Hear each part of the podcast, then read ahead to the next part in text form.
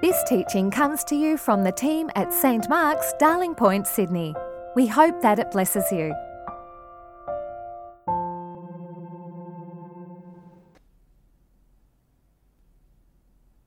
Our Lord and loving Heavenly Father, we ask that you would give us your grace, not only to hear your word with our ears, but also to have it take, take seed, take root in our hearts, and show forth in our lives to the glory of your name. Amen. Thanks.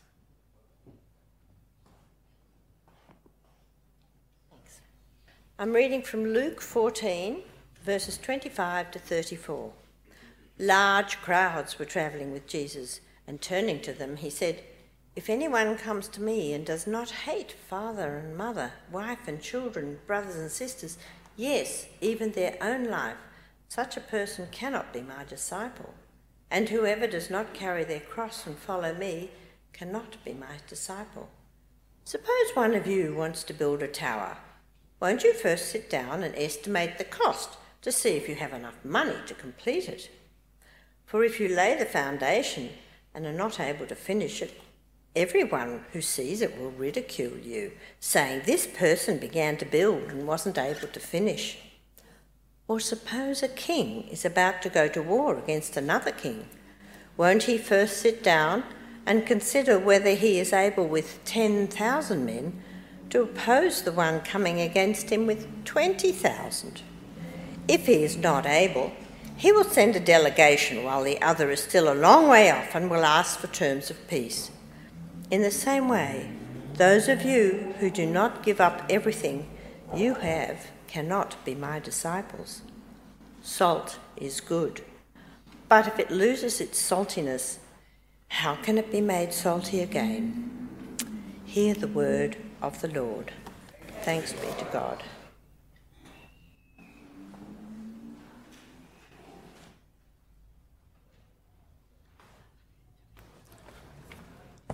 The uh, second Bible reading is Romans chapter 6, verse 15 to 23. What then? Shall we sin because we are not under the law, but under grace? By no means. Don't you know that when you offer yourselves to someone as obedient slaves, you are slaves of the one you obey? Whether you are slaves to sin, which leads to death, or to obedience, which leads to righteousness. But thanks be to God that, though you used to be slaves to sin, you have come to obey from your heart the pattern of teachings that has now claimed your allegiance. You have been set free from sin and have become slaves to righteousness. I'm using an example from everyday life because of your human limitations. Just as you used to offer yourselves as slaves to impurity and to ever increasing wickedness, so now offer yourselves as slaves to righteousness, leading to holiness. When you were slaves to sin, you were free from the control of righteousness. What benefit did you reap at that time from the things you are now ashamed of? Those things result in death. But now that you have been set free from sin and have become slaves of God, the benefit you reap leads to holiness, and the result is eternal life. For the wages of sin is death, but the gift of God is eternal life in Christ Jesus our Lord. Hear the word of the Lord.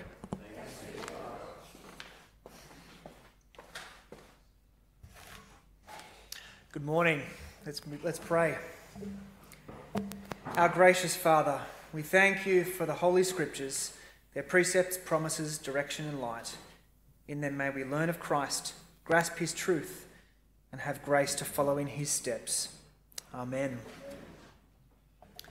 Well, on her 21st birthday, Queen Elizabeth II addressed her people and announced, I declare before you all that my whole life, whether it be long or short, shall be devoted to your service. She went on to serve her country and her commonwealth for 70 years until, in the closing sentences of her Platinum Jubilee letter, she declared, I look forward to continuing to serve you with all my heart. Elizabeth knew that even as queen, she was, in the end, a servant. And not only a servant of her kingdom, in her first Christmas broadcast as Queen in 1952, she said, Pray for me that God may give me wisdom and strength, that I may faithfully serve Him and you all the days of my life. Queen Elizabeth lived to serve her people and her God. And this is one of the reasons why she was so well loved, why so many have wanted to emulate at least this part of her character. Serving God and others is a great and noble way to live, whether it be in the church, as monarch, or in your home, or through your, vac- your vocation. But a life of service isn't easy. Because service means giving up freedom. Instead of going our own way, we need to redirect our desires, our plans, and our goals for the sake of God, the sake of others. And the Queen knew this. She had seen uh, herself, she had seen her uncle abdicate the throne because of the demands that it made on his personal life. And she herself wrestled with the tensions of wanting to live her own life while also then taking up her role as servant queen. And so it is with us. We face a choice. Do we serve the people around us, or do we forge our own path? Or is there a way for us to live as servants while also living as free people, living authentic lives according to our true choosing selves? Well, we're continuing our series in the book of Romans, and when we get to Romans 6, the Apostle Paul takes up this very issue of service. But when he talks about freedom and service, he takes our assumptions and turns them on their head. According to Paul, we don't have a choice between servanthood and freedom because we are always a slave to something. Look at how Paul puts it in verse 16. Don't you know that when you offer yourselves to someone as obedient slaves, you are slaves to the one you obey, whether you are slaves to sin, which leads to death, or to obedience, which leads to righteousness. The alternative to serving God and others in righteousness isn't freedom, it's slavery. And so, if we want to serve rightly, we need to understand this, get this straight, because we are not the autonomous, choosing individuals that we like to think that we are. You know, our natural condition apart from Christ is that we are slaves to sin. That's not to say that we can't do anything good. Of course we do. But it's that every single part of us is tainted in some way by sin, stuck in sin in some way. And so it enslaves us. It enslaves us because it's addictive. We get so used to the pattern of bitter words, the habits of sexual immorality, the rush of greed, that they can be impossible to stop, and we can't help but obey them. Many of you will know the pull of pornography, of, compulsing, of compulsive buying, of drugs and alcohol. And there are many more private and not so private sinful addictions that we know all too well. Sin enslaves us because it's addictive.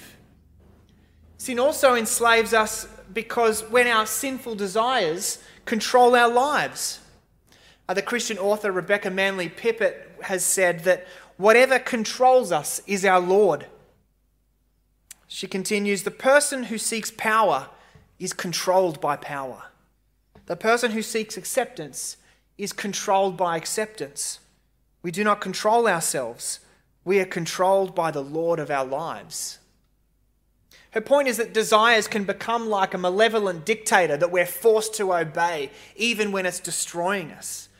When the desire for power leads us to drivenness and bone deep fatigue, or the desire for acceptance and approval leads us to chase it at all costs and leads to self righteousness and pride on the one hand or to inadequacy on the other. Sin enslaves us when it controls our lives. But sin's worst enslaving power is that it kills us. It sucks the joy and goodness out of life. Those desires for power or success, for acceptance and approval, they drive so many of our fears and worries, our self pity and envy. And our lack of self control so often derails our plans. And our harsh words and bitterness eat away at even our most precious friendships and relationships. But sin kills us more literally. It's the very reason for our mortal death. And this is a death that's not just mortal, but eternal. Life separated from God forever. Despite what we, think, what we think, we are slaves. always a slave. And so, freedom by forging your own way, according to Romans, is an illusion. So, where does that leave us? Condemned to a life of sin, a life of slavery? And what of our desire to serve God and others? Is it hopeless? Well, yes and no. It's true that we are always slaves, but when we trust in Jesus' death and resurrection, we become slaves not to sin, but slaves to righteousness. Now, this slave, this idea of being a slave, even to righteousness, what do you think of that metaphor? It can sound a bit harsh and grating, can't it? And I reckon Paul knew that.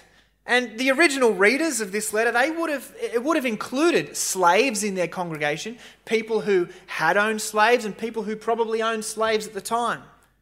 And they knew too well the painful realities. And so that's why in verse 19, Paul kind of apologizes for the analogy. It's imperfect. But the language of slavery to God and to his righteousness captures a deep reality about the Christian life. It means that becoming a Christian is a transfer of allegiance from the cruel and oppressive master of sin to the life giving and generous master of righteousness and our Lord. And so that's why in verse 18, Paul's able to speak about freedom. That we're given freedom from sin like a car that's stuck, it got its wheels stuck deep in the thick mud, and there's no way out, no matter how much you put the accelerator down. By Jesus' death and resurrection, it's like the winch that pulls us up out of that muck, freed and cleaned. That doesn't mean that we all of a sudden become perfect, but it means that we are delivered from the penalty of sin. We don't have to fear death and judgment anymore. And we're free from the power of sin. We have God's Spirit in us, pulling us out of those destructive and degrading ways of living. And so it's there that we move from this freedom, this uh, from being stuck in slavery to this freedom from sin, to become slaves to righteousness, and later it's slaves to God. And this is a radical new obedience and allegiance in response to God's grace. Now, it's easy to talk, we often talk about gifts as uh, free gifts with no, no obligation, no strings attached, no expectations. But I think in our experience, we know that that's not actually how gifts work. And it's not how gifts in Paul's day worked either. Because gifts, they generate new relationships, new sets of allegiances and obligations. Uh, when I went through uni, uh, my, I was supported by my parents all the way through. I lived at home. Uh, they put a ro- roof over my head. They fed me a lot. Uh, they paid for my expenses. And they did it not because I had earned it, but because they loved me. I, I, I wasn't worthy. They loved me. They did it for me. But out of that came this new dimension of, of obligation uh, a new relationship of obligation for me to honour my parents when I worked after I graduated. And uh, similarly, when, we when Amy and I first got married, we bought a unit, and we were able to do that because we had gifts from family to, to enable us to afford it. They gave us those generous gifts because they loved us, just out of, out of their generosity. But that then generated new sets of obligations, uh, and relationship, an obligation to give thanks, to show hospitality to them, and to honor them. And this thing, this relationships of obligations through gifts was especially true in Paul's day. And so it's the same with God and the gospel. Out of his great love for us, he gives us, He forgives us, He makes peace with us, He gives us new life in Jesus Christ. Not because we earn it, not because we're worthy, but all this outpouring of God's grace then generates a new relationship, a new allegiance, an obligation to Him. We are His servants, and so we owe Him thanks and honor and obedience. And that's why in verse 17, Paul describes a Christian as someone who has come to obey from your heart the pattern of teaching that has now claimed your allegiance. We have been handed over to God and to his righteousness as servants. Now, I wonder how this sits with you, uh, being a, thinking of ourselves as, as uh, slaves. You know, sometimes we use the language of servant, which sounds you know, a little more dignified, but language of slave can seem a little degrading. At the end of the 1800s, Frederick Nietzsche criticized Christianity for being obsessed with this kind of thing, uh, obsessed with humility, and so turning people into servile, self loathing wimps when we should have been the strong and noble people that we are supposed to be. Or was he right? Well, one response to this is to pick and choose and to take bits of, the, of Christianity that, that we like. Maybe just the forgiveness bit. Well, you know, I'll, I'll take that, but becoming a slave, that sounds a bit much. Or taking the bits of Christianity that sit with us well, like uh, that help us along the way, but don't take things too seriously, uh, treating it as wisdom for life, but a life that's less about God and more about me, or a spiritual caffeine hit on the way to actualizing my potential, giving stability to my family, making my life more of what it could be. But the critics are right. Romans 6, Paul says here, it's Christianity is slavery. And yet, this slavery, this new slave master, isn't brutal or harsh, but loving and life giving. And this, slave, this slavery isn't servile, self loathing, or wimpish. God gives us the power to resist sin, the power to live a flourishing life of tender strength in humility and joy and patience and self control. And He gives all people, weak and strong, a nobility and dignity and shows us what it means to live as truly human. If you trust in Jesus Christ, you are a slave to the God who created you and saved you and to his righteousness. And so, if we're slaves to sin, then so what? Well, what difference does it make? Well, remember last week we talked about you be you. We were we've been raised from death to life. We have a new life in Jesus Christ. And so, what we need to do is live in accordance with our, our new identity. Be yourself. You do you as you are in Jesus Christ. And it's the same here. Now that you are a slave to righteousness, live like it. That's what Paul says, verse 19, in the second bit. Just as you used to offer yourselves as slaves to impurity and to ever increasing wickedness, so now offer yourselves as slaves to righteousness, leading to holiness. The language that Paul uses here is offering every part of yourselves, all of your body parts, all the bits that make you up, offer them all to God as slaves. It's so easy to compartmentalize our life of faith, to have this spiritual side, and then to carry on as if the spirit is just kind of a ghost in an ill fitting machine. And so, living parts of our lives that are just unconnected from our faith our private life, our work life, or our bank account. But if you trust in Christ, He calls you to offer everything, every part of you to Him. Not only your spirit, but also your mind, your creativity, your intelligence, your capacities, faculties, all given over to Him for the sake of His mission in the world and for doing everything for His glory. Not, also, not only your spirit and mind, but also your body, your hands as you work for, for His glory and for the good of others. Your tongue as you speak the truth in love. And your eyes as you set them on what is good and right. And your strength as you use your power and influence for the sake of others. We're called to offer every part of ourselves as slaves to righteousness. And so each day, we face a choice of who we will serve. Will we serve the old master of sin?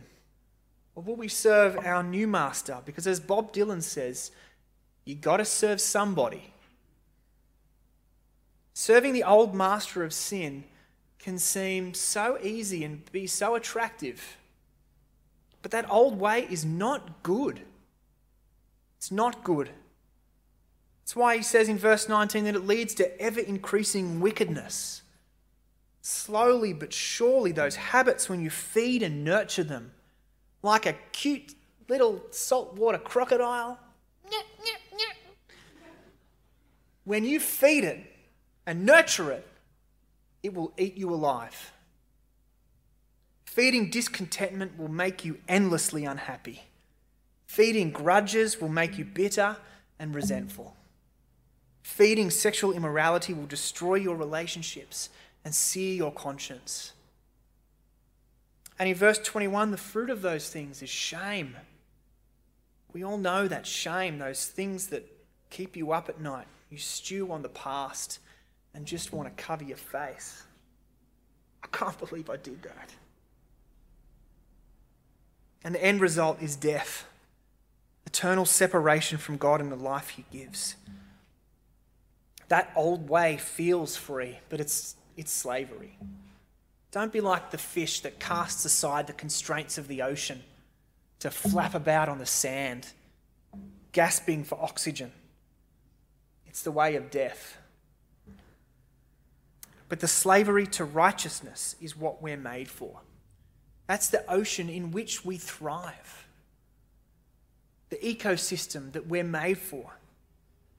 And the promise is that we will grow to reflect it more and more as we grow to love it more and more. And the language that Paul uses here is that it leads to holiness. Uh, the, the truth is that in Jesus Christ, we are already righteous, we are already holy.